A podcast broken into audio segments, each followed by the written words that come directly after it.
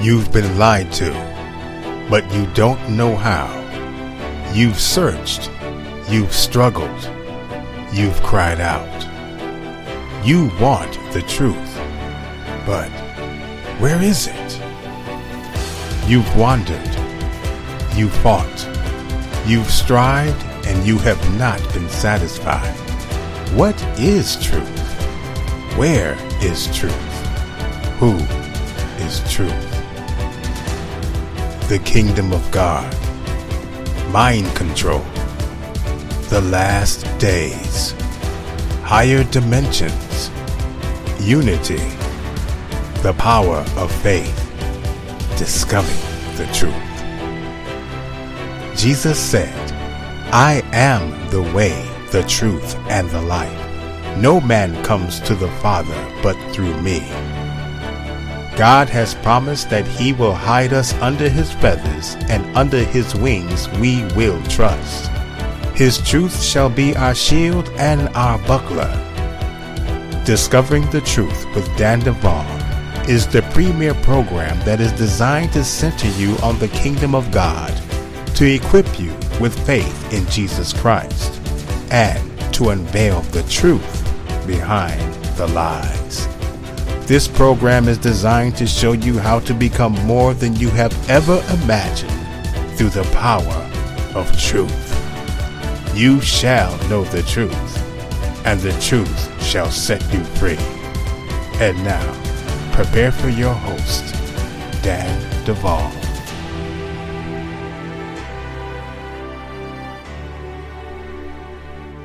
You're listening to Discovering the Truth with Dan Duval. This program is designed to center you on the kingdom of God, to equip you with faith in Jesus Christ, and to unveil the truth behind the lies. This program is a production of Bride Ministries, and you can find us at www.bridemovement.com and, of course, at www.thefireplacechurch.org. Now, I am going to make the announcement again. September 11th, that's a Sunday, will be the first official Sunday evening service at the Fireplace Church.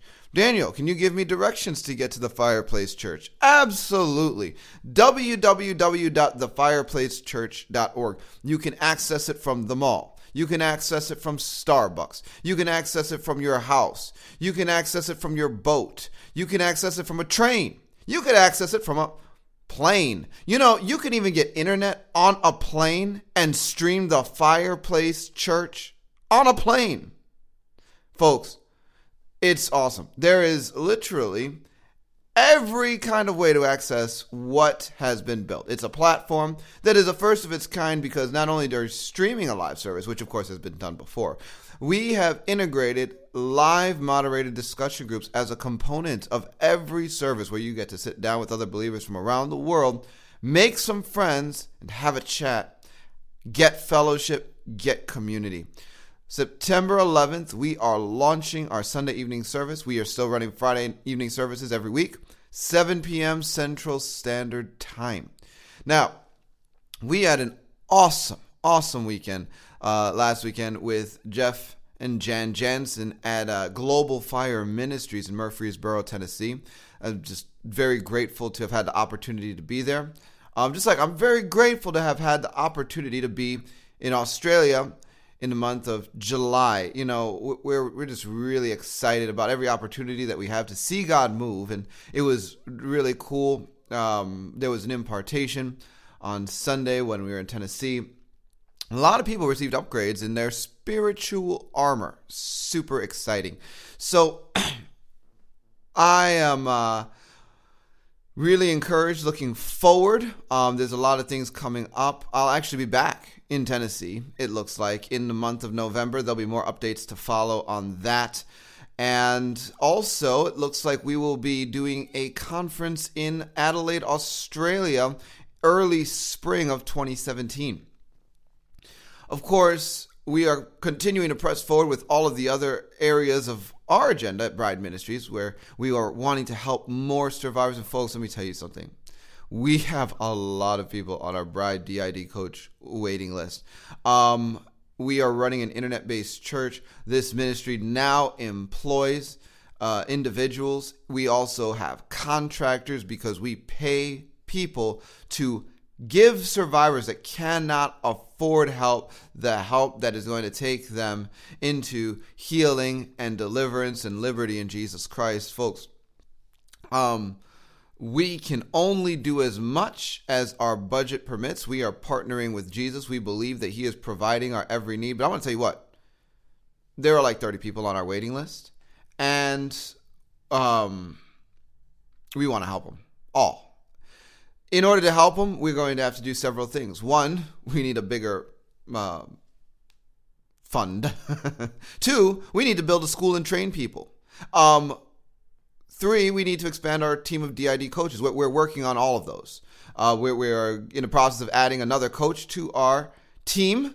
Um, we are looking at beginning to outline the modules. We have a plan for how we are actually going to execute the DID coaching school. We we're drawing this all up now so we can train people. And of course, we're telling you there's a lot of survivors. And the, the bigger our budget gets at Bride Ministries, the more we will be able to help right here, right now, in the immediate future. Folks, let me tell you something. Um, there's a lot going on at Bride Ministries. It costs also to run that e church. I mean, I'm telling you, we're just spending money in a lot of ways now, but it's it's amazing to see what the Lord is doing. And if you want to be part of that, I just want to encourage you. Donate buttons at thefireplacechurch.org. There's a donate button at bridemovement.com, and you can get on board with us. Also, you can write us at P.O. Box 362 Nash, Texas 75569. Um, I just want to say thank you to all of you that have been on board with us financially, all of you that have been responding to us. You, you guys have been really, really awesome. You guys have helped us in um, arriving where we're at now, and we only see uh, endless, boundless horizons before us, folks. And so, thank you for those of you that have been and continue to partner with us. You are just absolutely spectacular. And um, for those of you that have said, you know, I really, really am on board with everything you guys are doing at Bride Ministries, but have never considered getting on board with us financially, I want to encourage you. Look, there's a lot happening. This is a field that can be seeded where there is definitely a fruitful guaranteed return because we are helping real people. Now, today we're going to be getting into it with Dr. Rob Ruckert, talking about ministry to the human spirit, something that we are um, definitely interested in at Bride Ministries, something that those that work with us, well, they're getting this and something that we want to equip the body of Christ with at large with an ability to understand, comprehend, and, and execute. Therefore, we're, we're getting into the how and why of ministry to the human spirit. It's going to be really exciting. Don't go anywhere. You're listening to Discovering the Truth with Dan Duval.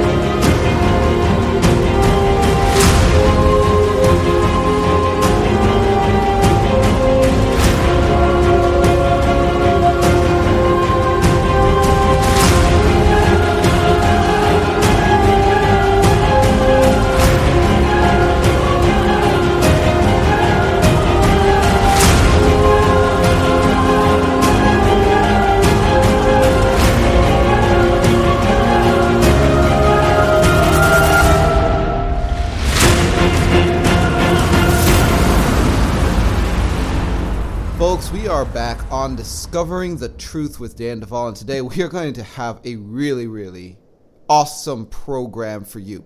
And I'm going to tell you why. Because I have my good friend, Dr. Rob Ruckert, with me again. And he doesn't really need much of an introduction at this point. He is on our Bride DID coach list.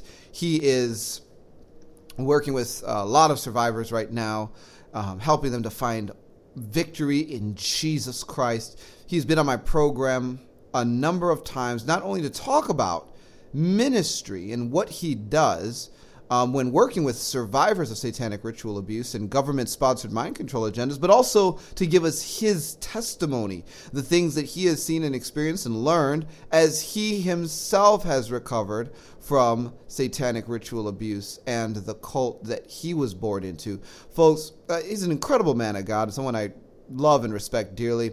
Rob, welcome back to Discovering the Truth with Dan Duval. Hey, Dan. It's great to be back on here and excited about it, doing another programming and hopefully clarifying some things, some of the mechanics of how to actually minister to the human spirit. That's exactly what we're here for, Rob. We are here to talk about how to minister to the human spirit. Now, folks, it, we get a lot of emails. Um, and we get a lot of questions across the board. I mean, we just get a lot. And I, my, my, my poor administrative assistant Nikki and now Sally, uh, they, they just do their best. and man, are they doing a good job? But but we get a lot of questions specifically on this subject. Daniel, we've heard you talk about the human spirit. We've heard Rob talk about the human spirit. How do you actually minister to the human spirit? Because we want it. We get a lot of that. And you know, I, I just felt it's time. We have to do a program where we just answer the questions. Practically speaking, Rob cannot minister to every one of you that would like to um, engage him, write to him. Uh, I cannot minister to every one of you that would like to sit down and have a one-on-one session with me. It's just not possible. There's, and so what we can do though is give you tools. We can actually tell you how it's done. We can give you equipping, and um, we can bless you in the name of Jesus. And so that's what we're here to do. And you know, Rob, I'm going to just get started with this for those that may have not heard some of the programs that we've done in the past together, or that maybe I've made, you know, I've done where I've referenced ministry to the human spirit. First of all, can you explain what it means to have a human spirit? Okay. Well, it's pretty clear to me, at least, that we, as persons, human beings, are made up of three separate parts spirit, soul, and body. And again, one of the scriptures that really backs this up is 1 Thessalonians 5:23 which states may God himself the God of peace sanctify you through and through. May your whole spirit soul and body be kept blameless at the coming of our Lord Jesus Christ. So so we see here that there is a, a clear that our soul and spirit are not the same thing. Some people believe they are. They kind of use them interchangeably but actually they are separate, how I don't really have a great word for it, separate parts of our humanity. And the spirit itself is that that eternal part of our nature, that that God, even before the foundation of the world, that He was able to think that into existence, that that our spirits were created. I don't know our spirits were, were at least, if not created, they were in the heart and mind of God before creation. And and so our spirit, if you want me to be really specific in breaking down the mechanics of it, I believe our spirit has a mind, will, and emotions. By mind, I mean cognition, memory. It has an ability to feel, and our spirit has an ability to have will. It can make choices. Our soul has been described as mind, will, and emotions as well, but there's two separate tracks, so to speak. The spirit has its own separate mind, will, and emotion. The soul has its own separate mind, will, of emotions. But this, I can go into a, a few more of the details later, but our soul, though, is dependent upon the brain and the body in order to to be conscious.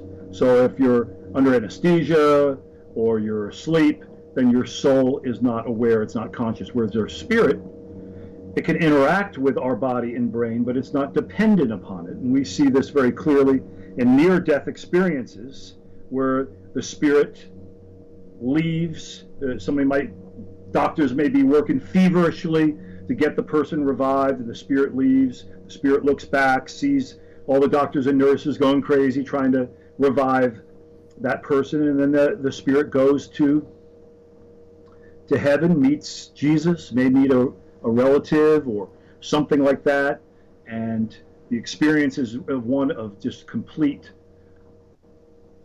inexpressible love, unconditional love. There's the beauty of it is just it's more real than this world, and so there's feel so there's feelings. The the spirit has feelings, and then the spirit has a will. The spirit wants to say, I, "Yeah, I want to stay. I don't want to.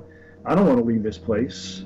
I want to go to the heavenly city. I want to be with Jesus." And and then after a little while, either the Lord or one of his messengers says, "Hey, you've got more work to do. You got to go back. And so the spirit goes back, sees his body again, goes back into the body. That person is able to remember that experience. Can there's been thousands upon thousands of near-death experiences classified, and how would they remember that? Well, the soul isn't conscious; it has to be the spirit.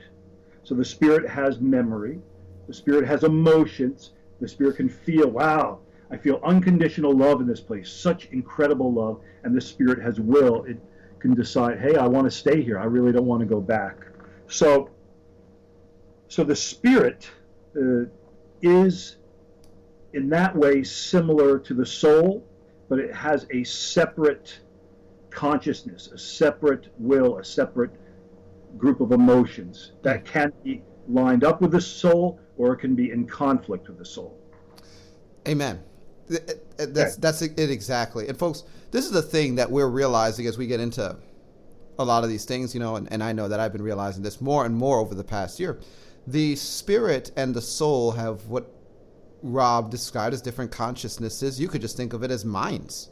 There are different trains of thought that come through the spirit and come through the soul.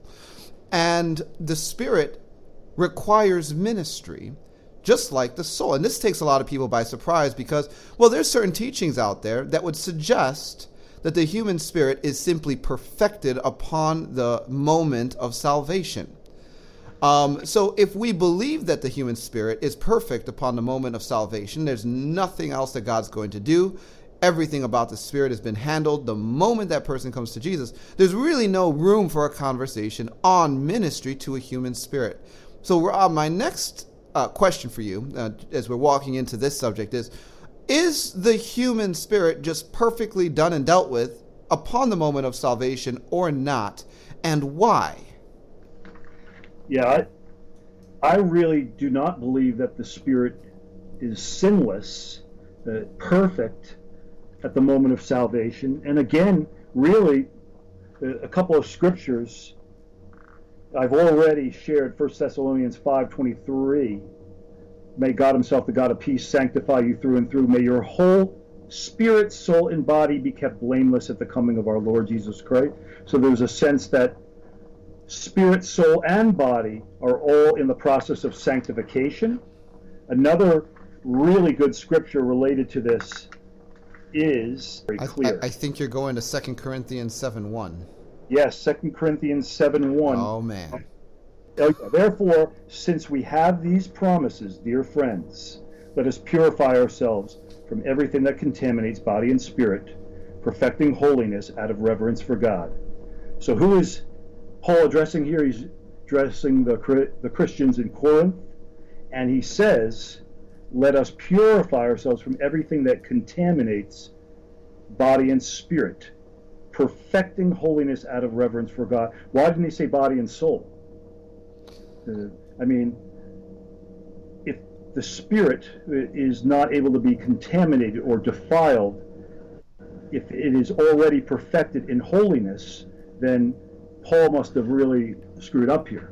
So, so the spirit, I believe, yes, at the moment of salvation, we are given, we become a new creation, which means that the Holy Spirit now dwells within us in our temple of our human spirit. Also, uh, we are in, in the eyes of God, legally declared not guilty. We're forgiven of our sins. And so, in a legal sense, we already are perfect, but we are working out our salvation in fear and trembling. And I believe that involves spirit and soul. And those are the main scriptures for that. I think I think that really makes it pretty clear that that our human spirit can still be defiled, can still be contaminated, can still make wrong choices. Mm. It's so true. And the the reality, Rob, is that as we begin to engage this this level of ministry, this is really changing and shifting the way the body of Christ will be able to operate. Because when the human spirit gets ministered to, it actually fundamentally changes the way a person is able to engage the resources of God, the power of God.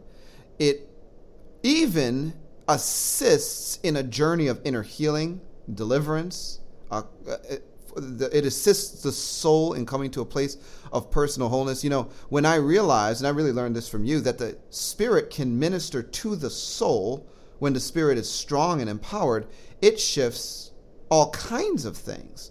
Um, I want to just let you talk a little bit at this point about your journey with your spirit, how your spirit assisted you in your journey to healing and wholeness, and, and, and how that was a revolution in your life. Yeah. I, I got to say, I was in a real dark place in my life. This is going back to March of 2005. And at that time, I was just crying out to God uh, because on my journey of working through SRA DID, it seemed like I was getting more and more in touch with memories and body memories. And the more that was happening, the more I was feeling tormented. I felt hopeless despair. I felt dread. Uh, and it was just awful. And and at that time, uh, I I had a uh, I just asked my chiropractor. He's a good friend of mine, and he I said, "Can you pray for the Lord to show you something?" And God showed him like this this cone, this funnel, and I was going into it, and it was like darker and darker, and the, the light of God was all around it. And he just shared with me basically that image. And I said to him, Do you feel like my going into the funnel is a good thing or a bad thing? And he felt like it was bad, and that, that confirmed what I felt. Because my interpretation was it was that I was continuing to go into the these dark memories in the soul, uh, and that God was wanting to do it in a different way, uh, where the light was which was in my spirit. I was just starting to hear about and and learn about ministry to the human spirit at that time with Arthur Burk. So I knew that I, am gonna I'm gonna email him, and I said, you know, here's the deal. I'm in SRADID. I'm willing to be a guinea pig. You know, just show me. Uh, you know, just are you willing to minister to me? And he said, he personally didn't have the time, but he he referred me to a, a woman minister. Uh, her name was Isla, and so the I remember, I remember the very first time that I got my spirit ministered to. What she did, and this is step number one, is to engage the spirit. In other words, there are people before this who have prayed for my spirit, people who who have lifted up, oh, I pray for Rob's spirit, da da da da da da, so on and so forth. But she directly said first. He said, first to your soul, you're used to being in charge, you're used to all of that, but I want you to make a commitment. I want you to step aside and, in my words, chill out and allow your spirit to come forward and just to observe. So she was very clear about what to do with the soul. So often, I mean, after a while in ministry, you don't have to do all of these things, but that would be the step one of engaging the spirit. Just really asking the soul, or if you're dealing with DID, dissociative identity disorder, asking the various parts of the, of the soul to step aside so that the spirit can come forward. And then she just said, Rob, uh, I just want to invite your spirit to come all the way to the front in Jesus' name. I'd like to, to talk with your spirit. Uh, can you do that? And at first, it felt, my spirit really felt faint. Very few people feel like an intense sense of their spirit on at the first time that their spirit is engaged. In mine, again, it was faint. It felt like it was way at the back of a corridor. But after a f- couple of times of engaging my spirit in that way, my spirit was able to actually gain the courage to begin to walk down that corridor. Seemed like a long corridor all the way to the front. And more and more, I could feel uh, every time she engaged my spirit, I could feel the presence of my spirit became more tangible, more pow- powerful, so that by probably by the our third session, I could just all, even before she started saying, "I call your spirit," up, I all of a sudden felt this presence, this presence in me go up, up from like the, the area of my chest and abdomen, up, and then out it felt that's what that's the kind of motion that I felt. Some people feel just their spirit coming out, or some people see it. Some people just have a sense that it's there. For me, I had a tangible sense that some other presence other than my soul was coming up and out, and that was that is really basically the first step in the process. And again, the usually it takes a few times for a person's spirit to trust enough to be able to come forward. But but about you know in about two, three, four sessions of just engaging the spirit, you should make contact. Yeah, there there are going to be cases of people who are very hard, and I've had people that you know I'm it, it, where it took months to try to engage their spirit, and they it was still really really faint because of the just the brokenness there and the just the blocks and all of that. But on the whole, that's pretty much what it should look like. You know that. So if it doesn't come up the first time, the person doesn't feel it or see it or sense it, don't get discouraged. Just know that it's a normal thing that you probably need to engage a few times before that person will sense anything. And at that point, that person will either sense, see, or feel some kind of presence that is tangibly different than the feeling of the soul. So that was how my journey began, boy, about 11 years ago. Mm. You know, and it was really interesting for me because on my journey, I didn't quite understand this at first. And so I would always, as I began to help survivors, talk to people's parts but I, I met a few individuals who, um, as I was working through things, had what I perceived as parts coming forward saying, I'm so and so's spirit. I met Rob's spirit. Um, other people that I work with, they came forward and said, I am so and so's spirit. And I was like, huh, okay. If that's how you identify, that's fine. Then I began to understand that, you know, it might be easier for people that have dissociative identity disorder and are comfortable dissociating into other parts to make room for their spirit to come forward and engage. But then I said, well, that's not even realistic. Every Christian has a spirit, and every believer can learn to get their soul out of the way so that their spirit can come forward. Then later on, um, in the fall of last year, I, I met my own spirit. And I just did the same thing. I didn't have someone engaging him. I and and folks, you know, this is something that I tell people. It's like um, if your spirit isn't hiding in a corridor, very very uh, afraid, you can ask them to just come forward and invite them to the surface. Say, you know, uh, if your name's Ellen, um, Ellen's spirit.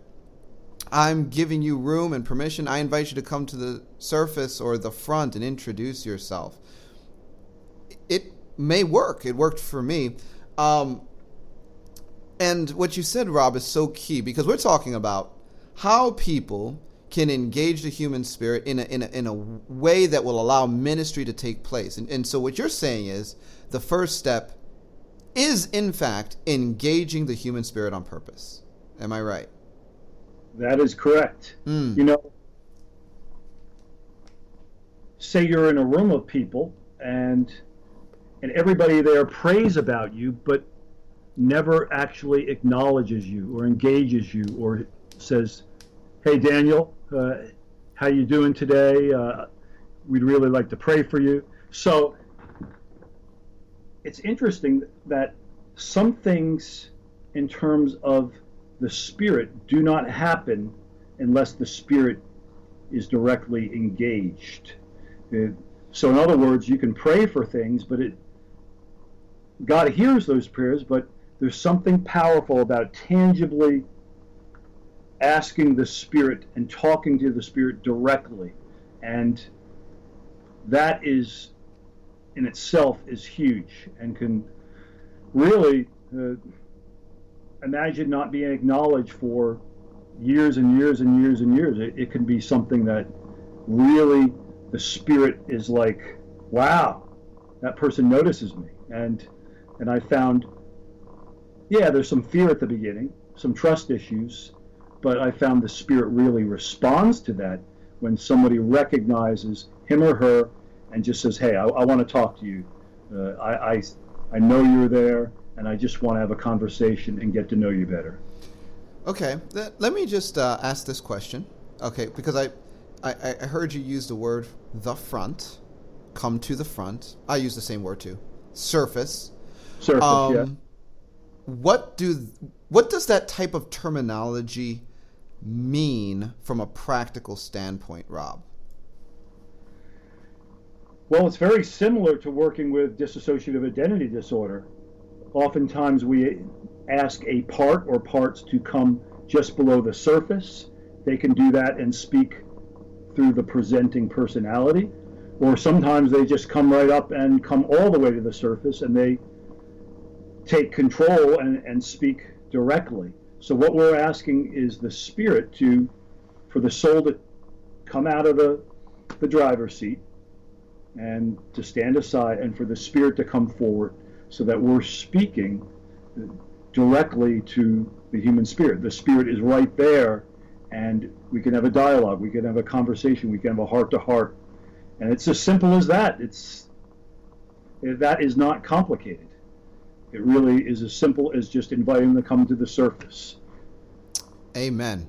And you know, one of the uh, illustrations that I like to use to help people to understand how this works that are not familiar with the conversation on dissociation parts or even this conversation that we're having about the human spirit. Um, you can think about the human body, the physical body, like an airplane. Um, and there's a cockpit in that airplane, and usually there's a pilot in the cockpit. If there's no pilot, you have really big problems. Usually, the pilot is part of the soul, or the whole soul, if the whole is, soul isn't fragmented per se. Um, and uh, behind that pilot, you will have doors to the to the rest of the plane, and, and it blocks off the cockpit from the cabin. And um, when you get into the cabin, you'll find that you have the hostesses um, flight attendants, you know, you will have first class section. Then going back from that, you'll have the uh, rest of the passengers on the airplane, as well as some bathrooms or laboratories. Those will have locks on them, so things can be locked in to the bathroom. Um, oftentimes, you'll even have luggage that's not even in that area of accessibility. It's not accessible from on the airline craft. It's just, but um, that kind of illustrates, uh, to a degree, what you're dealing with with dissociation. And um, the person that's flying the plane in the cockpit may may or may not know about who is on the plane. They might not know how many people are on the plane or what they look like or their attitudes or temperaments or personalities, whatever. But if one of those people on the airplane walks to the front, knocks on the door, opens the door to the cockpit, and introduces themselves to the pilot, or even sits down in the co pilot chair, there is a conscious awareness of that person. That's what it can be like for a person with DID to encounter their parts. It's like there there is another personality coming forward with another set of thoughts, feelings, belief systems, whatever. And it would be like the same with the spirit, that the spirit can come out of the plane to the front, sit down in the pilot or co pilot chair, and begin to engage with the controls. And um, then get out of that chair and go back, close the door. And so, uh, for, for people that are not familiar, um, I, I have found that this illustration helps to kind of get a mental picture of what we are describing. Yeah, Daniel, I, I really like your word picture, your illustration. I, I think it really explains the situation of really well in terms of how the process works, whether it's with a part of the soul or with the spirit. Really good. Now, I want to get into the facets of the human spirit. Now, um, this is something I think that is incredibly key. It's a huge component of how a ministry to the human spirit is actually accomplished. If this isn't understood, I think the best that we get is an incomplete ministry to the human spirit because I could talk to a person's uh, quote unquote spirit all day long, like Dave's spirit or Rob's spirit or Daniel's spirit. But if one of the facets isn't aligned properly or broken out of a captivity they may be in or just simply left in a state of weakness, it's almost like it'll stay that way until addressed for what it is. Um, what are the facets of the human spirit?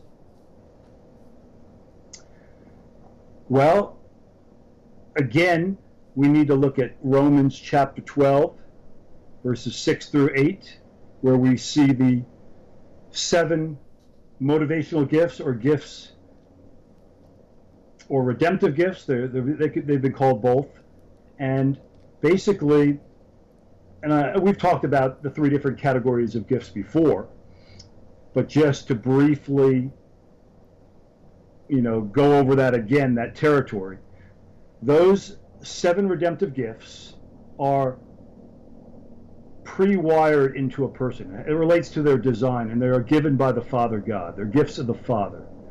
And believers, non-believers, everyone has a, a dominant redemptive gift. Mine, again, is mercy, and King David was a mercy. And so that is, are, that's the redemptive gifts. The, the gifts of the Holy Spirit are given to believers only who have the Holy Spirit, and they're they are in 1 Corinthians chapter 12. And then we have, and they are given, yeah, by the Holy Spirit. Then we have in Ephesians chapter 4 the leadership offices which are given by Jesus, the ascended Jesus, to men and women in order to lead and equip and train the body of Christ. And of course, that's the apostle, prophet, evangelist, pastor, and teacher. So you see how they're broken out there. They're not just all lumped together into a, this kind of soup. So in our spirit, our spirit reflects the sevenfold nature of God. We see even in Revelation, it talks about the seven spirits of God. That doesn't mean there's seven Holy Spirits. It's saying that there's a sevenfold nature of God. We, you can check out Isaiah chapter 11, which talks about. I don't, I don't have this memorized, but the Spirit, the Spirit of the Lord, the Spirit of might and power, the Spirit of wisdom and knowledge, the Spirit of counsel and the fear of the Lord. I think I got it. So that you'll you'll see that there's seven there. That's the sevenfold nature of God. And that sevenfold nature of God is reflected in our human spirits, which are made in the image of God. And those seven being that all of us have these portions in our spirit of prophet, servant, teacher, exhorter, giver, ruler, and mercy, with one seeming to be dominant over the others uh, in terms of that person's makeup. So when when we minister the Spirit, yes, definitely do it. Work with the Spirit as a whole, especially on the front end. I want to legitimize the Spirit. I want to show the Spirit that the Spirit is made out of the same essence of God, the light of God, that the Spirit is valuable, that the Spirit is also the has the is the dwelling place for the Spirit of the living God, and all these things. You can legitimize the Spirit, cause the Spirit to discover who she or he is in Christ. That's part of the engaging of the Spirit. The next step is to legitimize the Spirit and help the Spirit to become aware of who and she, she or he actually is. But then eventually we want to get more precise. And so we will begin to work with the whole Spirit as a whole. And I'm going to tell you how I start. I will do a roll call. And again, I, I don't usually do this until I've got the Spirit to a point where it's more comfortable with me. And now there's always exceptions. Sometimes you go right into things and the Spirit, God's Spirit is just going to, you know, there's always exceptions. But generally, I'll eventually get there and I'm going to do something that I call a roll call. And I'm just going to ask and say to the person's spirit, I'll go one gift at a time. I'll say, Prophet, can you can you come out now and and just let let us know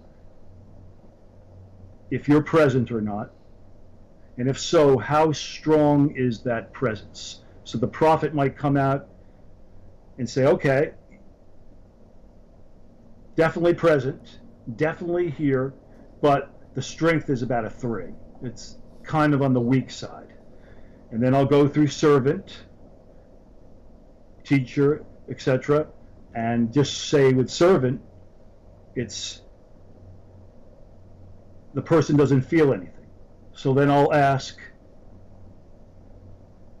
and if I have another portion of the Spirit that I can work with to help me, I could ask prophet to say, okay, can you can you be eyes and ears for me? Uh, servant, is this because you are not wanting to come forward?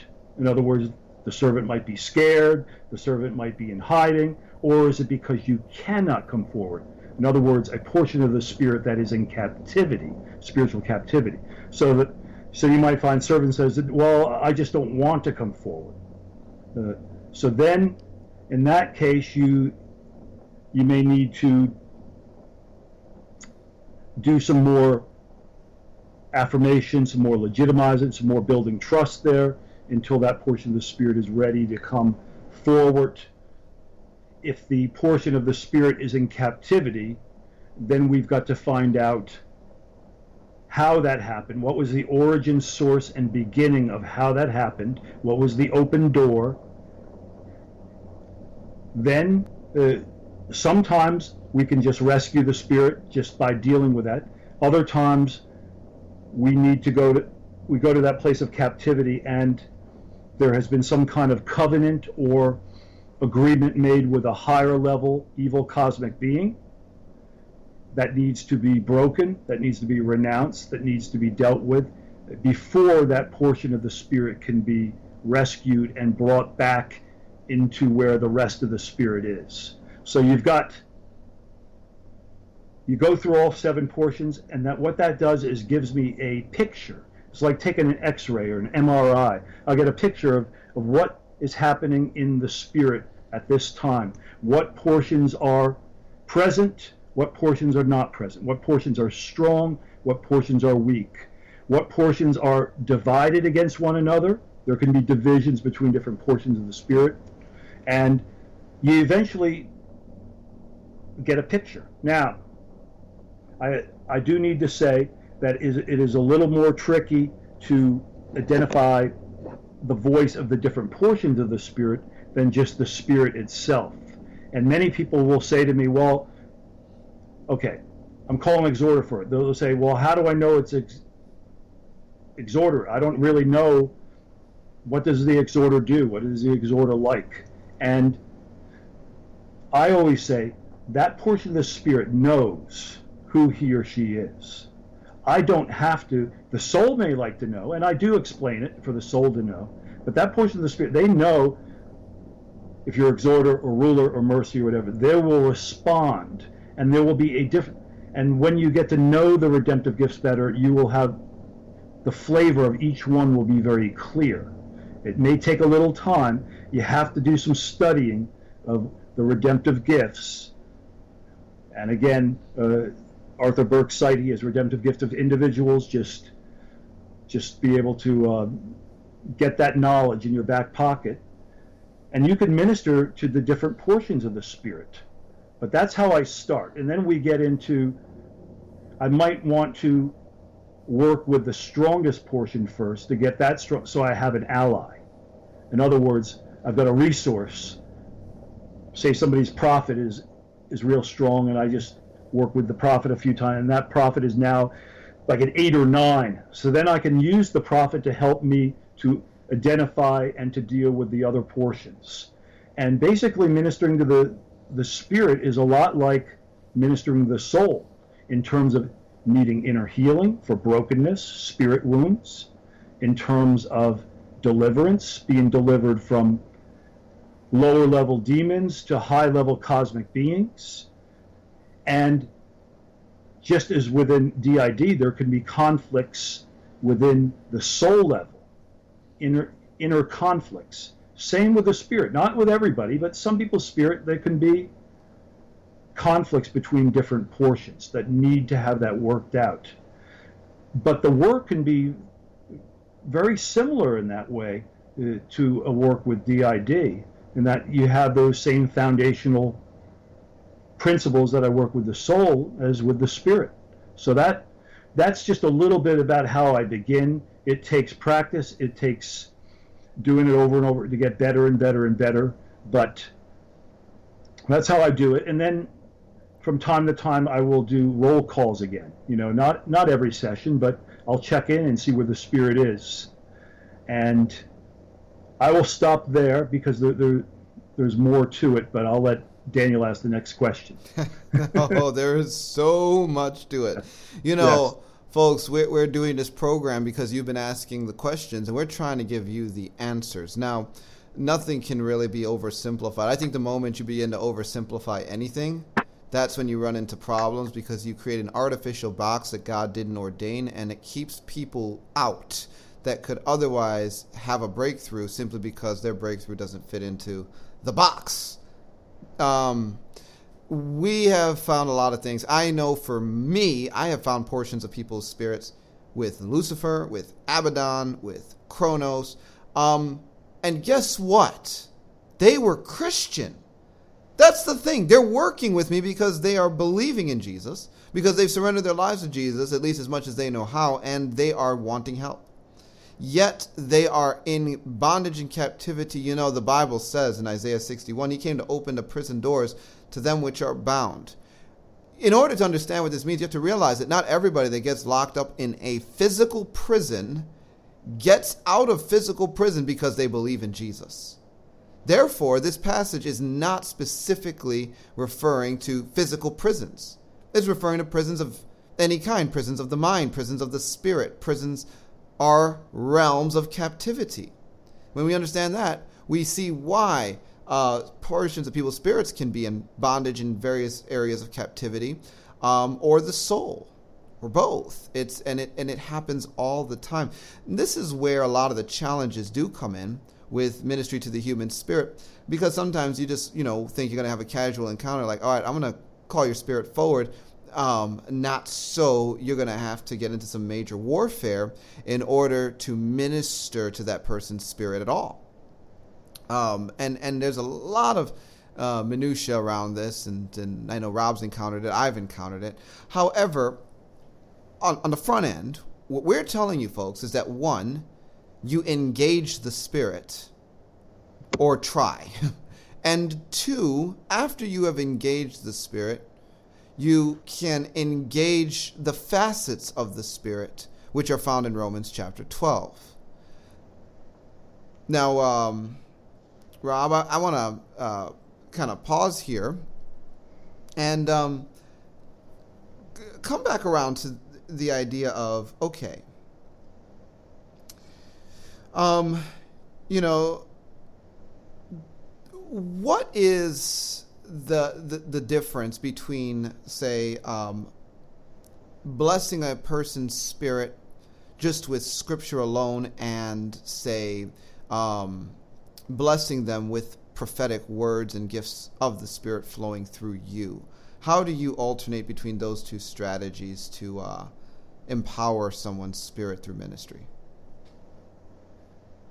Well, both ways are really good.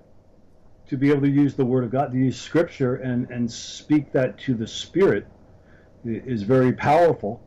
And that is also a good way to start the process is just ask the Lord to give you a few scriptures and then speak that over the person's spirit. Invite, engage the spirit, ask the spirit to come up, and then you can actually say, Spirit, you know, the Lord gave me a couple of scriptures for you, and then you read them. And that's powerful.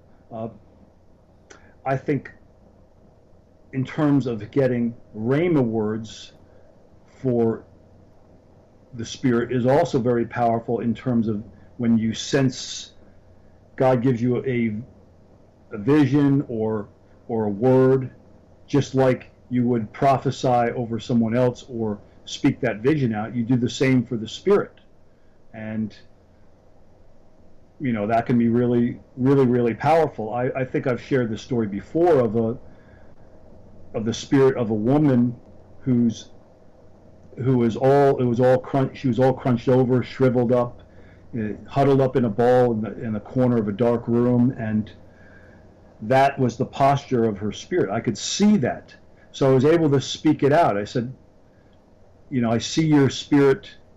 It's in the corner da da da. I went through that. I said then i checked. I said is that correct? And the person responded yes. So then i was able to I asked the Lord, what do you want to do now? And he said the first thing was for that person to just, uh, for us to invite Jesus and for that person just to look up. And so I invited the Spirit to look up. And that was a little, that was scary, but was able to see Jesus. And we went on from there to standing up, to reaching out to Jesus, to eventually embracing him uh, over time. So the Lord, in that case, gave me a very cl- gave me very clear visions of where the Spirit was at, in terms of, and where how the Spirit was responding to to those invitations, and so therefore that that that can be very very powerful, and we do that for the different portions as well. If you don't see something, that doesn't mean if you sense something, you can still just say, I sense this, uh, and just check it out first, though. Don't assume. Say, does that feel right? Spirit, does that feel right to you? Or mercy, does that feel right to you? Just like you would check it out with a part of the soul. So it's very similar in doing that with the spirit or a portion of the spirit. Mm, amen. Now, I want to take a moment and, and talk about the interface between the soul and the spirit um, because this is really, really key. And another component of ministering to the human spirit I have found that absolutely needs to be addressed. Because sometimes people's spirits are around, are not around, not because they don't want to be, or not even necessarily because they feel weak per se, but because there is a portion of the soul or the soul itself that is so strong and so overbearing, it completely blocks the spirit and rejects the Spirit. I've found that there can be cases where a person's soul absolutely does not trust the person's spirit. They don't trust the judgment calls, per se, of the spirit because, like we said before early on, the spirit has one track of thought and the soul has a different track of thought. Sometimes the soul feels um, abandoned because during a time of trauma, the spirit may have left or gone wandering, and the soul had to stick around and suffer horrible abuse or pain, and felt feels later on in life that the spirit simply doesn't have the right to be involved or engaged in that person's life. Um, one of the interesting stories I find in the book of uh, Judges is Samson, when he fought off the Philistines with the with the jawbone of a donkey. He killed a thousand men with this jawbone, and then he becomes thirsty. He cries out to the Lord, and so the Lord in verse 19 splits a hollow place, and water comes out. He drinks it, and the Bible says his spirit returns, which gives us the understanding that sometimes during a state of physical trauma, the body is really being challenged uh, for whatever reason. Here it was thirst and exhaustion. The spirit will leave and then come back. Well, Rob, I want to give you some time to comment on some of the conflicts you've seen between the soul and the spirit and how this can play into the ministry that's required. Yeah, and also remember the story with Jonathan, where he didn't hear his dad, King Saul, said, "Well, you you can't eat until sundown or whatever it was," and and then he ate of the honey, and he it said his spirit was revived. In that case, you know, his spirit was kind of, you know, just tired, I guess, and that revived his spirit. It didn't say his body was revived. I mean, his body was revived too, but his spirit also. So I've seen a lot in terms of the spirit soul interface.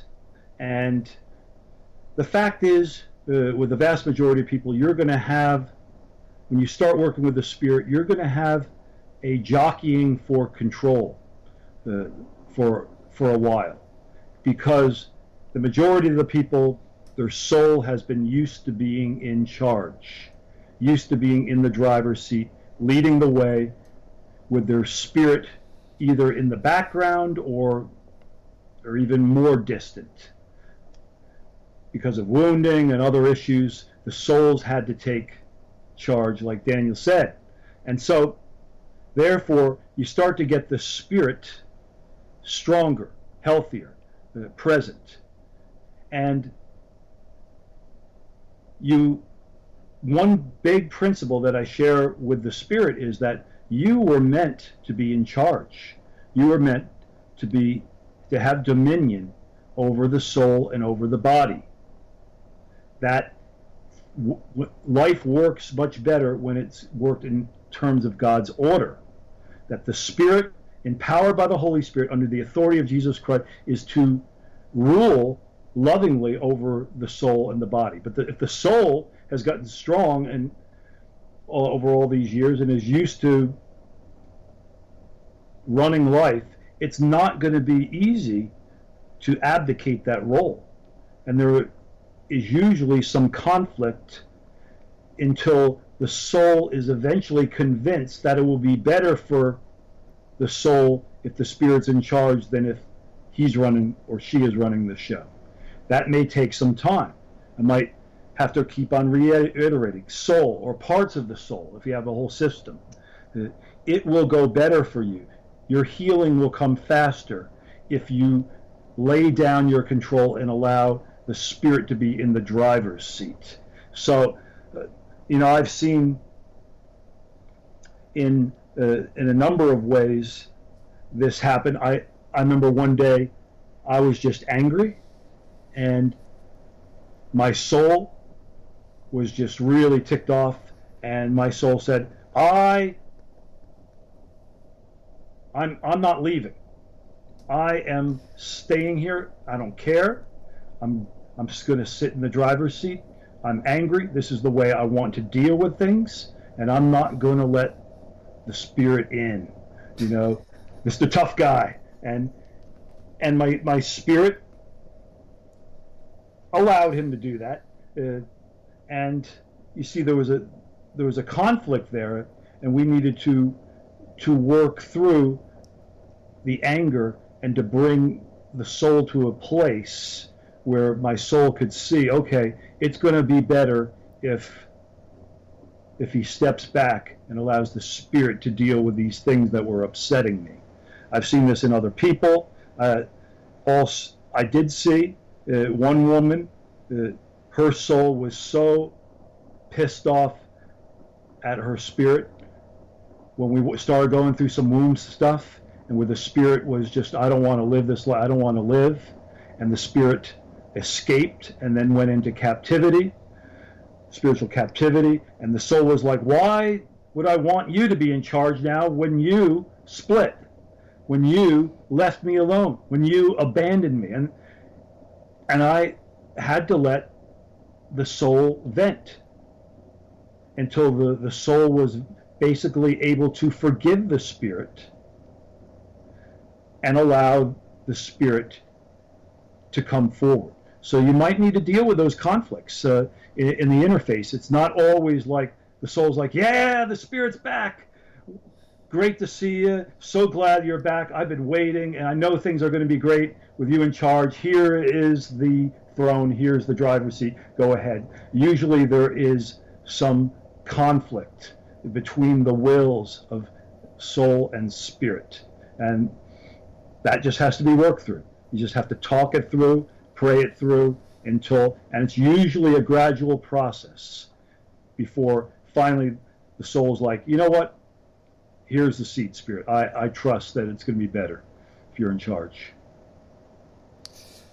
Th- that is so true, Rob. Uh, oh man, and you know what? I, you, you do this ministry long enough, you see it. You just see it over and over again.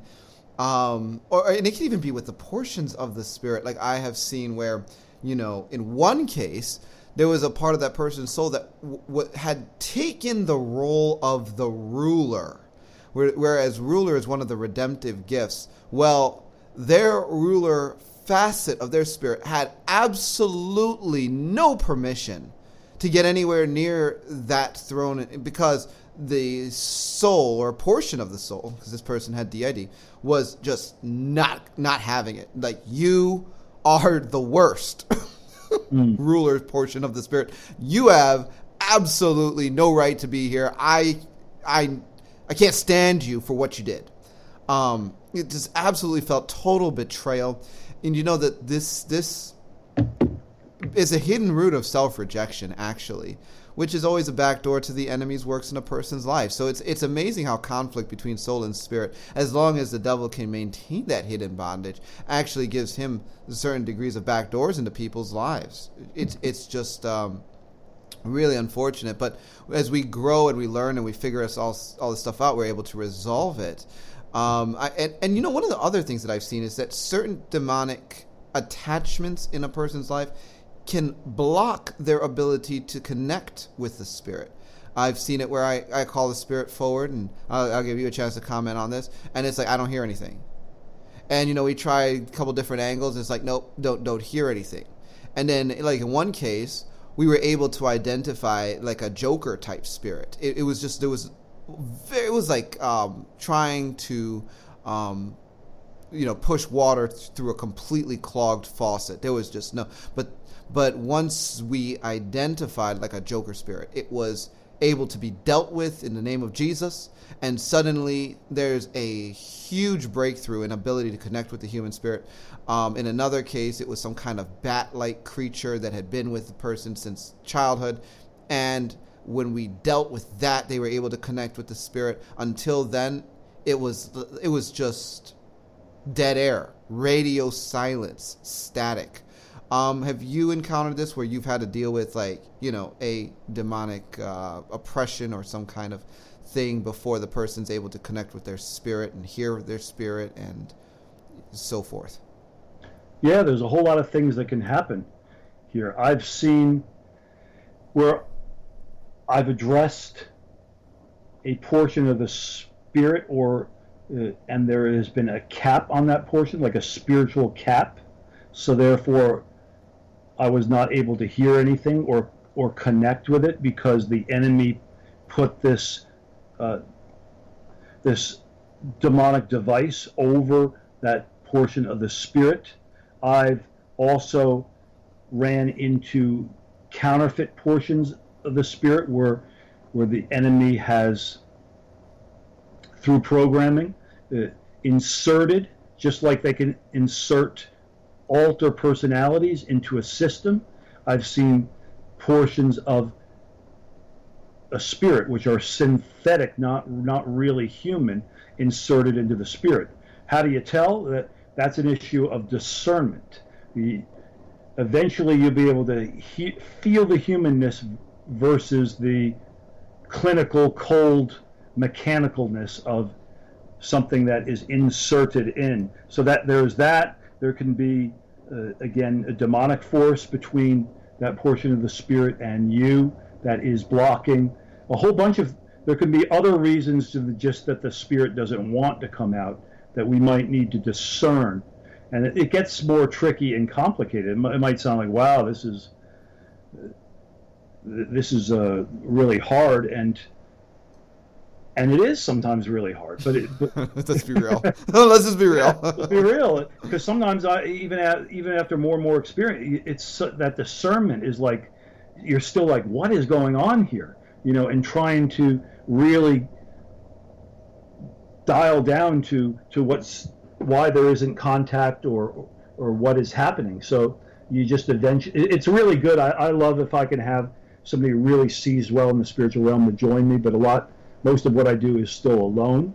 And you just have to just exercise your spiritual senses, just like you're going to the gym, you exercise your muscles, they'll just get stronger as you go along, and you, you will begin to discern, and the Holy Spirit will teach you new things uh, that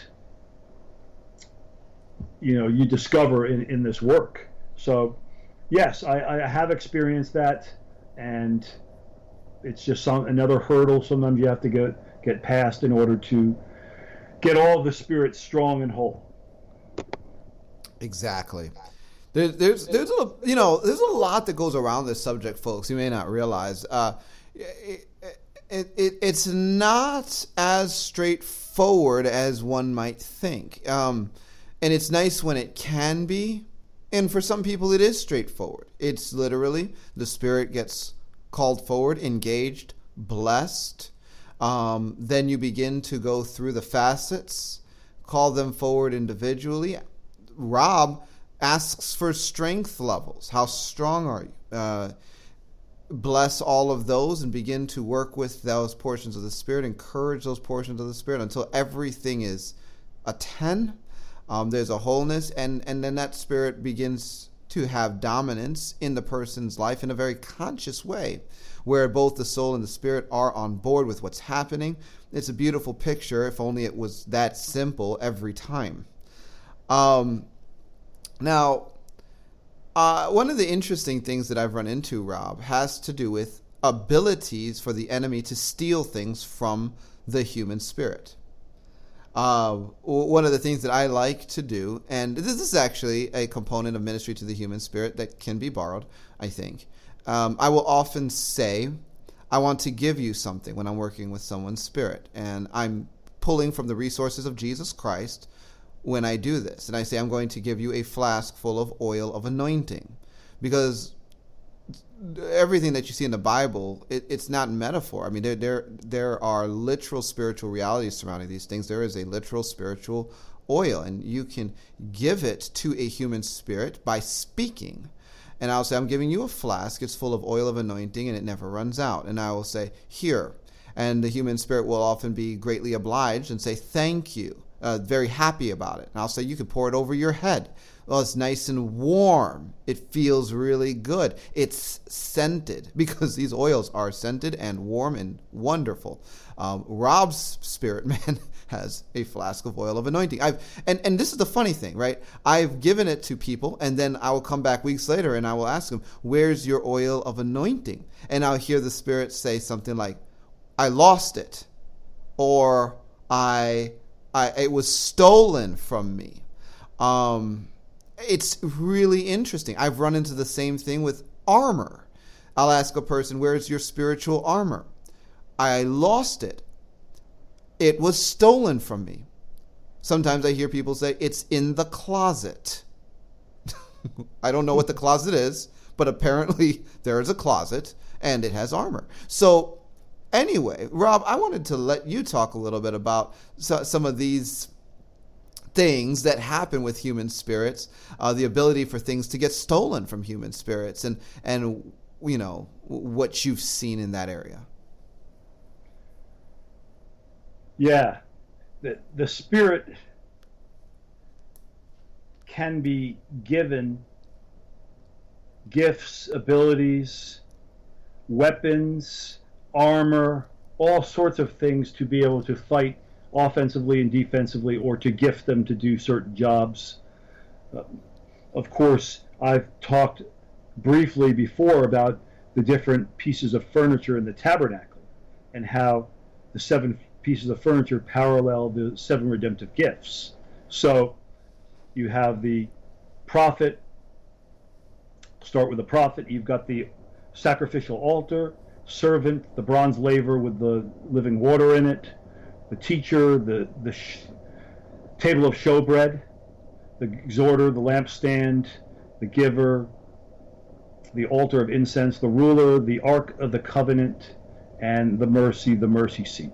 So I've had people, I've had it like, let's just take example exhorter. I've had people either, I just say to exhorter, you know, where's your lampstand? And they'll say, well, I just don't have one. Or they have one and it's been stolen. So then we need to ask, Lord, what, where is, where has the lampstand been stolen to, and, and what do we need to know in order to get it back? And again, it's a process, just like, just like trying to rescue a captive portion of the spirit or part of the soul. We need to find out where that is, and sometimes we need to find out the legal reason for why it was stolen sometimes it's just stolen because the enemy is just, you know, he does things illegally and he just does it. Sometimes there is a legal reason that we need to deal with and, and renounce and confess that. But yeah, I, I've, I've had journeys where people have have had different furniture, items of furniture in the tabernacle stole. It, I had a person who they they only had the helmet of salvation on, but they didn't have the breastplate of righteousness, the, the belt of truth, the, the sh- shoes of the preparation of the gospel of peace, the, the, the sword of the Spirit, and we needed to get that armor back. And we needed to ask the Lord where it is and what do we need to do to get it. Um, so there's a whole bunch of things that we can do in order to equip the Spirit. And what I just wanted to share a fun something funny that with with young one young man I, I work with, he he saw there was this in in his in his realm, the realm of where his spirit was. There was was a watcher, uh, a watcher, evil angel, and it looked like to him a big eye. So what I said is, okay, I said, servant, uh, I believe the Lord wants to give you a big water gun. And so uh, he, he said, had the Lord fill the water gun with living water, and he shot living water into the eye of the watcher. so we were kind of being nasty and a little playful too, and and all the. Uh, so I said, "Well, what happened?" Well, the that, that he said he did not like it. uh, so I said, "Yeah, shoot him some more," you know, until we could uh, we could get him, uh, you know, out of his realm and deal with the reasons why he was there. Uh, so servant again has the the bronze laver of living water. So if so, I just I just have I always just tell the servant. That, hey, have a good ready supply of living water and splash it all around wherever you can go. Just be just be dangerous, be messy with it. Just you know, serve and go to go to town because you've got that cleansing anointing with the living water, and and so that you know it's hard to go through all. I mean, I could go through every piece of armor, every piece of furniture, every you know, and there's other types of gifts that that He can give that I've seen, but you know, God wants to equip our spirits to be mighty in Him, and uh, there's a whole host of of things that he wants to give us so they can be used by our spirit in fighting against the enemy and in building his kingdom. So just thought that was a funny illustration. Well, it, it is really funny, and that actually does branch us off into like the reasons why you would want a strong spirit, because a strong spirit is going to be able to fight against the enemy in a way that a soul just can't. Um, the spirit is connected to the spirit of the Lord in a way the soul just isn't. And the way that we operate as individuals sees a huge shift as our spirits become strong and empowered, whole. I know in my own life, the the more I recognize who my spirit is, and um, the the jobs of the various facets of my spirit, I can just slide into a state of submission to that, to my spirit. Just let him do what he's supposed to, and it it allows me to operate in in different capacities um, much more effectively. Like I will sometimes be just drop dead exhausted, Rob. I work with people all week long. Sometimes I lose my weekends to uh, engagements or I'm here or there doing whatever, and then back at it. You know, uh, my, my and, and and so sometimes I'm just like really tired, and I am still ministering, and it's like, well, I can either try to do this out of my soul, or I could just kind of check out and let my spirit take over, and you know, when when I just relax, I recognize we don't have to be tired to do this, but you can be. I can let my spirit come forward. He has more energy than I do usually and like the prophet portion of my spirit will just be very very um, accurate and speak to things and cut right through to the heart of issues really fast i don't need to work through things or wrestle as hard many times. Um, you know you're trying to communicate something to someone they're just not understanding. So you slide into that teacher portion. And suddenly you begin to speak from that place on the inside where, which is your spirit but it's your teacher and they understand what you're saying when they didn't understand you before. It's like no, my soul apparently is not nearly as good at communicating as my teacher portion of my spirit um, but I think this is going to be true for just about every person. And so when you realize that your spirit can actually dominate life out of the victory in Jesus Christ your spirit's connected to, you realize it's actually in your best interest to get a strong spirit, to get your spirit in charge, because everything gets revolutionized. Gifts get revolutionized. Callings can be fully engaged. I think people get confused because they think they're supposed to execute their calling out of their soul you can't. your your calling is actually woven into the very fabric of your spirit. So it's like we as the body of Christ as we get strong spirits are really going to see a shift. I mean across the board, Rob. At least that's what I think. What are your some some of your thoughts on this? Okay. Well, that leads me in terms of a maximum if you want maximum power and you have any any kind of any kind of piece of uh, equipment, you're going to need to plug it into the power source.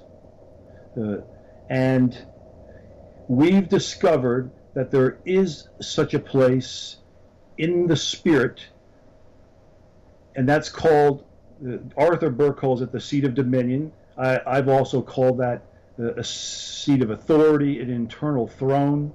And looks differently for each person. But when somebody's when the portions of somebody's spirit, uh, if they're all around eights and nines or, and tens, you know that then I ask, true Lord Jesus, is it time for their spirit to to come into the seat of dominion?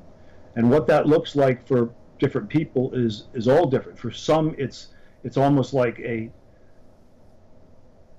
ceremony, a regal ceremony and for others, it's a very quiet experience where they just kind of sense it. And others, they see this great pageantry. With, one person, it was seven portions walked in line with Jesus leading them, and they all had different seats on the seat of dominion, all seven, separate. And the seat of dominion we found is, is located in the center, behind the center of the forehead, in the center of the prefrontal cortex of the brain. And it's almost like that is the place where it's supposed to be plugged in to the brain so that the spirit when that when the spirit's on the seat of dominion plugged into the right spot in the brain, it's able to interface with the body and the brain in a much more powerful way, just like being able to plug in, you know, a plug into electric so- socket. It's the same way. It's like you want a powerful spirit. It, this is a big piece that it recognizes it's that it's been called to rule and reign with Christ on the throne, and that ruling and reigning is it's a, like an internal throne. And I've I've seen different things. People's thrones. Some look uh, very legal, regal, and they're gold and elaborate. And one person had all these gadgets on them, kind of like it was like all these buttons and levers, and it was almost like the cockpit of a plane. You know, in turn, and I said, you, you just let the Holy Spirit teach you one one thing at a time, and and don't be overwhelmed by that because those were different ways for the Spirit to use their authority. And so that is a key part in terms of if this when, when the Spirit gets strong enough, that's the next step that I want to see is the Spirit coming into the seat of dominion, recognizing their authority, and coming into the full throttle of that. And but it's interesting. Uh, just today, somebody that I'm working with uh, is saying, "Well, I, I think my my spirit is on the the seat of dominion. I'm not sure, but it but it seems like it." And then I get a picture, but it he just said my but my spirit, the different point, they're just really tired. And then I saw a picture of a very stiff throne, very kind of upright and stiff and not very comfortable. And the Lord then gave me a picture when He said, tired. I saw like this really comfortable lounge, lounge easy chair type of uh, where you could just snuggle into it, where His Spirit would fit like a hand in a glove, and it was very soft, and it had like a massager on the back uh, for the Spirit, and there was different things about it. Was just like the ultimate chair that you would want in terms of comfort. And I said, you know what? The seat of dominion, ever, you know, you think of it as just this regal royal chair, which it is, in which you operate in authority, but it is also, it's a place, I said, for this, where you can, your spirit can find rest. Uh, and so there's all sorts of surprises. I've never seen it like that before, but it probably can change forms. You know, he called it like kind of a mercy chair, you know, because mercy's kind of like to chill out and be cozy and in the so I say, okay, you can call it whatever you want, you know. So that is that piece. That dominion then, uh, it's like amping your spirit up. I see uh, when the spirit gets into so that your spirit has it's like a real lurch in authority then over the demonic realm and also authority over the soul and body. Uh, so that the spirit then grows in that authority. But that position is very important first, and then they grow into that position in terms of their ability to fight. So I, I try to train and equip their spirit to fight without me. What are you going to do when uh, when you have a demonic force or some kind of some kind of evil spiritual being and they're they're attacking uh, well they don't have to wait for me their spirit can engage and sometimes it's a specific portion or portions of the spirit that engage and they can counter that and and get rid of that invading enemy uh, I've and that's where you want to go you want to train their spirit to be able to do the job themselves. Now, there's some high level things that you you need the help of another person for, uh, but more and more you want their spirit to just be like, hey, I'm going to just kick butt and uh, nobody's going to mess with me, and so that the spirit has that authority again under the authority of Jesus Christ, seated on the throne with Him to rule and reign with Him, and yeah, it it works. You just have to train the spirit to be able to use their weapons, use their sword. Sometimes I've seen different kinds of swords. A a short little sickle type sword for for close combat, and I've seen these, these big double-edged swords, really long for long-range combat, and it's it's just fun. It's just like a discovery, and the spirit just learns to use that new weapon and become mighty in God, become powerful in God. That's what we want. Uh, not just to do things for people, uh, to become dependent on them. We want them to become mighty in God and fulfill their purpose and destiny and become the warriors that He meant them to be. So their spirit, it's that, that's a fun part is to help train them in that. Yeah, it, it's really interesting when you begin to look at it from this perspective. Um, even the spiritual armor, very interesting because you know in the in the Bible there are two swords mentioned in Scripture. One of them is a Machaira, and the other one is a Rhomphaia. The Machaira was like an 18-inch dagger type knife. Some of them had two edges, and the Rhomphaia was like you know a broad cutlass, two to three feet long, plus a foot and a half long handle. Um, and when you're reading that passage in Ephesians 6, talking about the sword of the Spirit, it is a Machaira. However, in the Spirit, some people are walking around with these big, long swords. They really are. Uh, and, you know, um, armor can be upgraded. It's another thing yeah. we've seen. Um, yeah. Remember, Daniel, Nikki said she saw my spirit with a whip.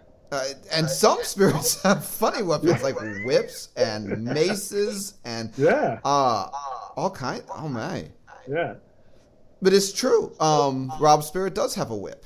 Uh, don't don't tick him off. And here's the other thing. Uh, the shield. Okay, so in the the shield of faith it's called a thurios. It's like a long, big, giant shield. It's like four feet by two feet, um, really big. But I I've had it where people in the spirit, like their spirits, are walking around with these little tiny circlet shields. So it's not that giant thing. And, and so it, it's really interesting to see how it actually manifests in the spirit. It's not a static thing. It's not a static state.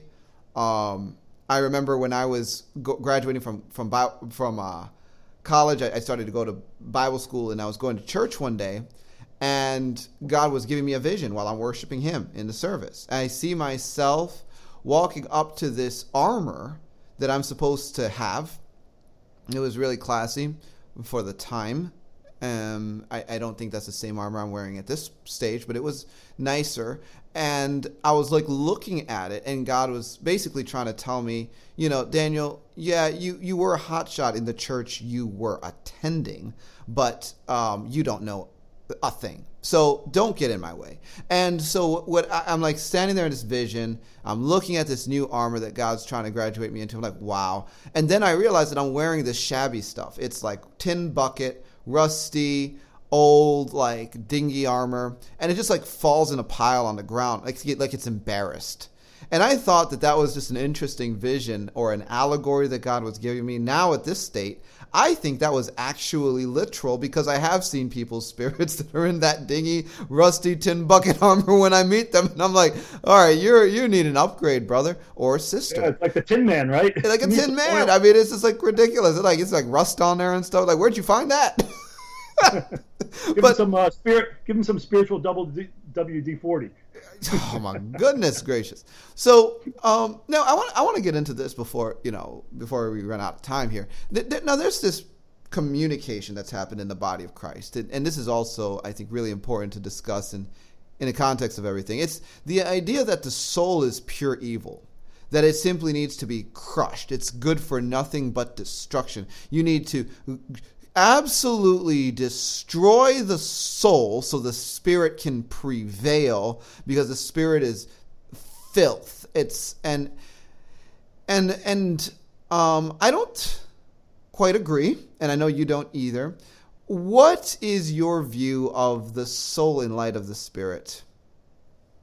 Yeah you know i i think this all stems from some greek thinking if you get into uh, Plato, you'll see that the, his philosophy was that the body was bad and the and but spirit is good, and that could be then also translated to how people see the soul. They'll speak well that you are being soulish, you know that's a soulish action, and and soulish will then be synonymous with carnal which is synonymous with then people really get it mixed up with the flesh.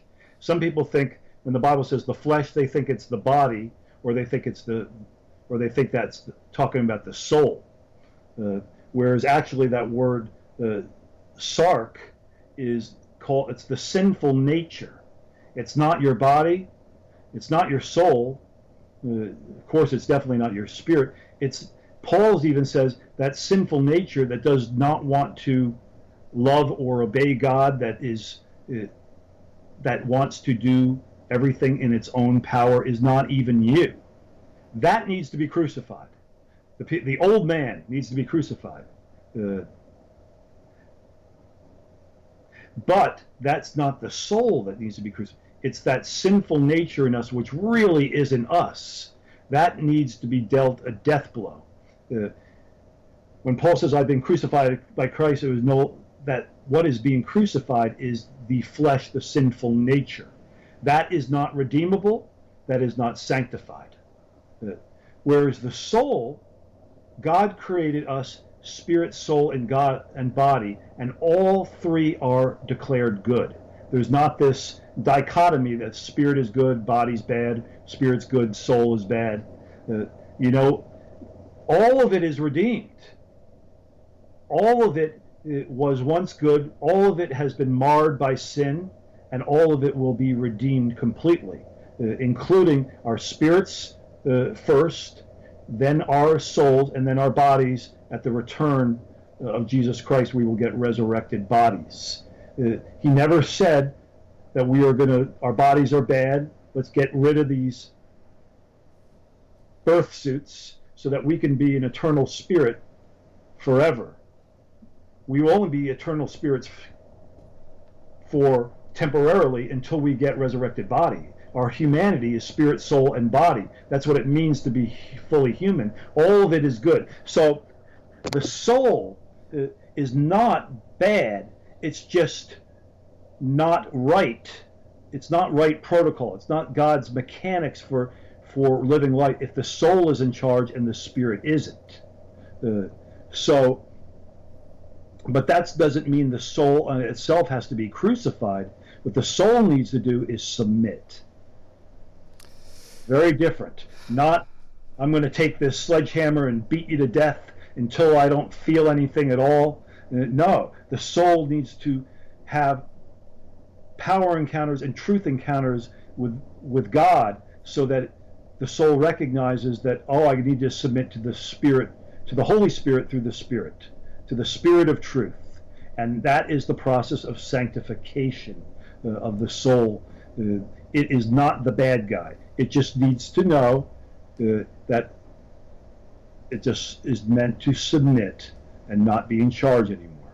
So that would be not crucify it, but it needs to learn to submit. It, it's it's really interesting because you know it actually is a, I would say a, a soulish idea, to destroy the soul and make it nothing. And and most of the people that would um, fight for this idea are not in touch with their spirits because right. if they were, they would realize that the human spirit is actually very interested in ministering to the soul.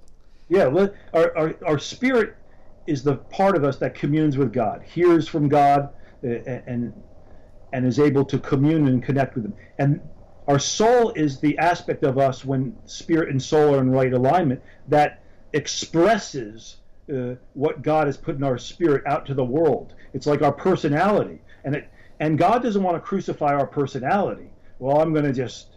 Uh, he wants us to be fully. He wants you to be fully Dan Duval. He wants me to be fully Rob Ruckert. Uh, he wants. He wants us to shine with the unique personality he gave us in the soul. He just wants that to be under uh, surrendering to his spirit through our human spirits. But that's meant to shine more and more. Not to not some people said I want to get myself out of the way so just Jesus can go. Well, yeah, there's a certain truth to that, uh, but it's not like we become nothing and then there's just Jesus and we're just kind of this nothing shell that he shines out of. He shines through a specific facet of who we are with a specific unique brilliance, color, texture, taste, flavor that no one else can reflect but us because we, our spirits and our souls, have been crafted uniquely that no one else is like. And he wants to shine his light through that uniqueness, not destroy it. Uh, he wants to redeem it. You, to the people out there that think they're they just gotta keep on crucifying themselves, that is self hatred, uh, and that is only going to lead you into a cycle of shame and never to a victorious life in Christ. Brilliant. Okay, Rob. Okay. I have one last question before we're probably going to run out of time because I think this one's going to take you a little bit of time to answer. But um, okay, I, I want you to just briefly summarize a couple of the main points we've uh, dialogued about insofar as how the nuts and bolts of ministering to the human spirit go, just to you know, kind of put it in a nice little package, and then uh, tell us some of the go-to things that you will encourage spirits with. I know you, there are certain things that you like to do often, such as remind spirits that they are light from light. So as there's a whole list of things that you really like to uh, do in most cases. So I want you to um, give our listeners some of those tools and uh, phrasings that th- you've learned to employ in your ministry. Okay. Really good question. So, the the four steps in ministering the human spirit. Number one is engage the spirit, which we talked about, simply by saying, "Spirit, I know you're there. Could you come out? Let's talk." Number two, to legitimize the spirit, and the spirit needs just to be awakened to who he or she is in Christ. It's all there, but sometimes we forget. So it's it's like a reminder. And some of the things I remind the spirit of is, yeah, you were made out of you know, the soul was made the soul was made out of the breath of God. He the the Lord breathed into the nostrils of Adam and he became a living soul the breath of God created the soul. The body was formed out of the dust of the earth. The spirit was made out of light. Your spirit is light. It's like God taking a little little bit of his light and fashioning your spirit out of that. And I remind the spirit, you know, even if you feel darkness, even if you feel like garbage, you there is the light there. We just might need to do some removal of all the garbage, all the, all the crud and stuff. Uh, but that light is there, and you are made of the essence of God, and no nothing or no one can take that away because that is your essence. That's who you are. The Spirit recognizes that, and it and it starts to believing him or herself. Yeah, I'm not just a piece of crap. I am a reflection of God's image his light. I am made light from light, and I'm meant to shine forth that light in the unique facet and color that God fashioned me with. I also remind the Spirit, you know what? You are meant to take dominion. Don't be afraid about making mistakes because life will go better for you when you take authority over the soul and the and the body. So that's another thing. I legitimize the authority of the spirit if the spirit's reluctant about it, or fears like it's going to make a mistake, or fears, uh, you know, whatever it is. You know, I'll, I'll remind the spirit of that. I'll, I'll remind the spirit of of the fact that the spirit is has been designed by God to commune with Him in other words, it's like a satellite dish. You know, you are meant to commune with God. And if, if you feel a sense of disconnection or cut off or it's weak, it's only because we've you're either set on the wrong channel or that there's some some static, some things we've got to get removed. But you were designed by God to hear from him, to see in the spiritual realm, to have your spiritual senses They just need sometimes to be exercised and activated and to have some of the junk, some of the wounds healed, some of the, the defilement removed. And we get rid, rid of that, and your spirit is, is designed to, to, to live in heavenly realms with Him, to commune with Him, and then to bring that to the soul, to be able to bring that revelation to the soul uh, so that the soul can communicate that, so the soul can receive that uh, and express that uh, to others. So those are some of the ways in which I will specifically legitimize the spirit. There, there's other other things too. I'm just, uh, but I'm going to move on to the, the third thing is instruct the spirit, and instructing the spirit is basically saying, okay, I'll just give you an example. Uh, I try not to work with in DID uh, too long with any alter personalities. Now, sometimes you just have to, uh, but I try to either get them to integrate immediately or that they go with Jesus to a safe place or or to heaven for ministry. Uh, now, you have a say you have a person with a hundred parts, and sometimes you can do this, and sometimes a group of part, parts go, but it can take a long time. The the spirit will see how when I address a part, I I might talk to them and say, "Would you like to meet my good friend uh, Jesus, or the Lion of Tribe of Judah, or you know, whatever?" And eventually they'll say, yeah, because he wants to take you to a place where you're not going to feel tormented and, and you're not going to have to live life and where you can just receive healing in a safe place. So I'll invite Jesus to come with his angels and he can bring that part to a safe place. Well, eventually I instruct the Spirit. I say, Spirit, you can do this.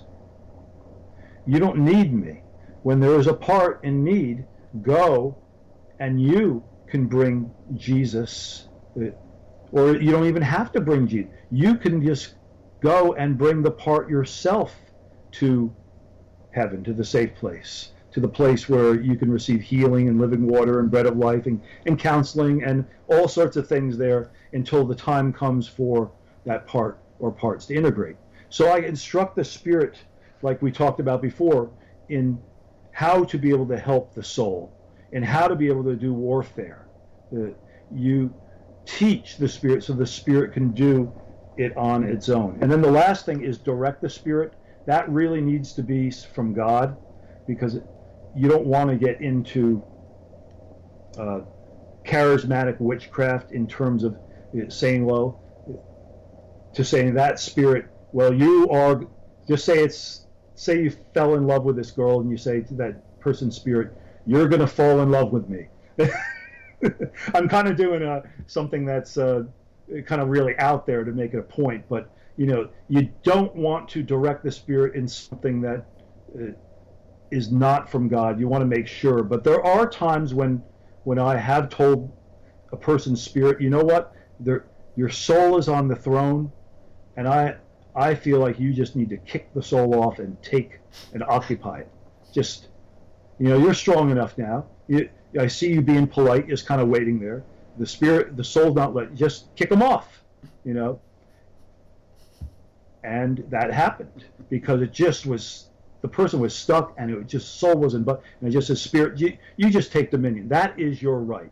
You have a right, and it's a little bit rough, but sometimes you got to be a little bit rough. I don't do that normally though. Usually it's very gentle, okay? But occasionally the Holy Spirit will give me a word, and I will direct the Spirit to say, okay, you need to go to this part of the body. It'd be, it, and one per, just one person, I'll just think of it, to had a problem with their lumbar L3 and L4, and when we went there, that person went into a memory. There also was a cosmic being there, and we were able to deal with that when the Spirit went there. So I, I pretty much direct the Spirit, go there and find out what's going on. Uh, so there's some of that uh, as well. So that's the four-step process uh, of the human spirit. We want the human spirit to eventually get stronger and whole and out of captivity, out of either out of hiding, out of captivity, or out of spiritual sleepiness into a place of strength where the spirit is working like an orchestra in harmony with each other without conflict as a team. And when that happens, we then ask the true Lord Jesus, is it time for the spirit to enter the seat of dominion? And some people, I've seen it as quick as a, you know, a few weeks, their spirit going there, and some have taken a year to get to that point. At that point, the the spirit goes into the seat of dominion, and we can amp it up even more in terms of the spirit seeing, okay, where are the fra- fractures in the soul that the spirit can go to? Where are the problems in the systems of the body that the spirit can go to? And we deal with those. And there's there's even parts, systems of the body that parallel the redemptive gifts as well. I'm not going to go into that because then it'll really make things more complicated. I'm experimenting with that with people who are very, very ill, who have diseases that are severe and and we're exploring. It's kind of new territory.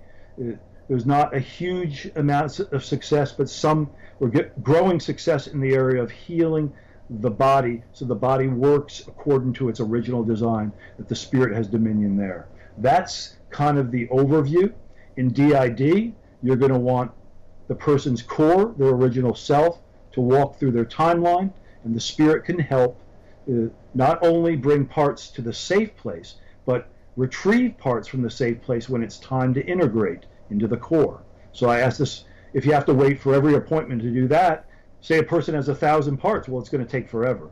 The spirit can do that when it's time and says uh, what can go to that safe place, can go to that place in heaven and say what part or parts are ready to integrate into the core now.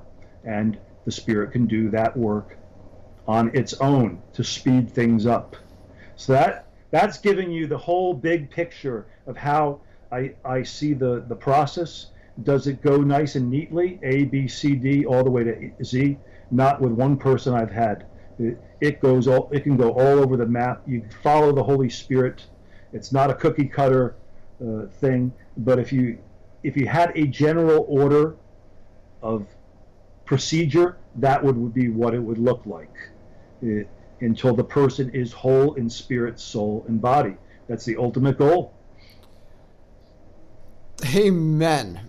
Folks, we just gave you a procedure that almost never works. But Yeah, I hear you. I hear you. It's it's it's really good. it's really good on paper. no, but the reality is the reality is oh the majority of people that Rob is working with are not people that don't have a lot of problems. Same with me. Um, when I have sat down with some people that don't have like the bucket list of issues, don't have DID, whatever, um, what Rob has described has actually worked pretty much according to protocol. It's like, oh yeah, you know, where maybe just one or two portions of the spirit weren't in alignment or weren't present or whatever have you, and um, but otherwise, it, you know, this this is a real thing. What Rob has gone through today, it, there's a lot of effectiveness for it, and and it doesn't. You don't need to have a whole, hugely traumatic past to apply ministry to your human spirit in order to come to another level in Christ Jesus, another level of intimacy with God, another level of ability to interface with God's kingdom and all that He has for you and your inheritance in Jesus Christ. So, folks, hopefully that has answered a lot of the questions that you have. If not, well, you know what? Rob will be back. And as a matter of fact, he will be on the Fireplace Church in the future. Don't know when. Not setting any dates on that yet, but he's already been recorded. So we have those in our archives. And folks, there's a lot to look forward to. With that said, Rob, thank you again so much for being on the program with me. You are a champion. Thank you, Daniel. It's it's great to be on the program. I probably created even more questions. I, am sure we answered some, but I'm sure you've got a lot more. Send them in. We'll try our best. We, we will try. So, folks, that has been Discovering the Truth with Dan Duval. We're out of time. Until next time, God bless and Godspeed. Discovering the Truth with Dan Duval is the premier radio program designed to center you on the kingdom of God, to equip you with faith in Jesus Christ, and to unveil the truth behind the lies. This program has been a production of Bride Ministries. You can find us at www.bridemovement.com. At our website, you can contact us, access resources, and support us with donations. We need partners in order to continue to produce our vision, which is to promote unity in the body of Christ worldwide and assist in the creation and development of sheep nations. Partner with us and be sure to like us on Facebook and follow us on Twitter. Until next time, God bless and Godspeed.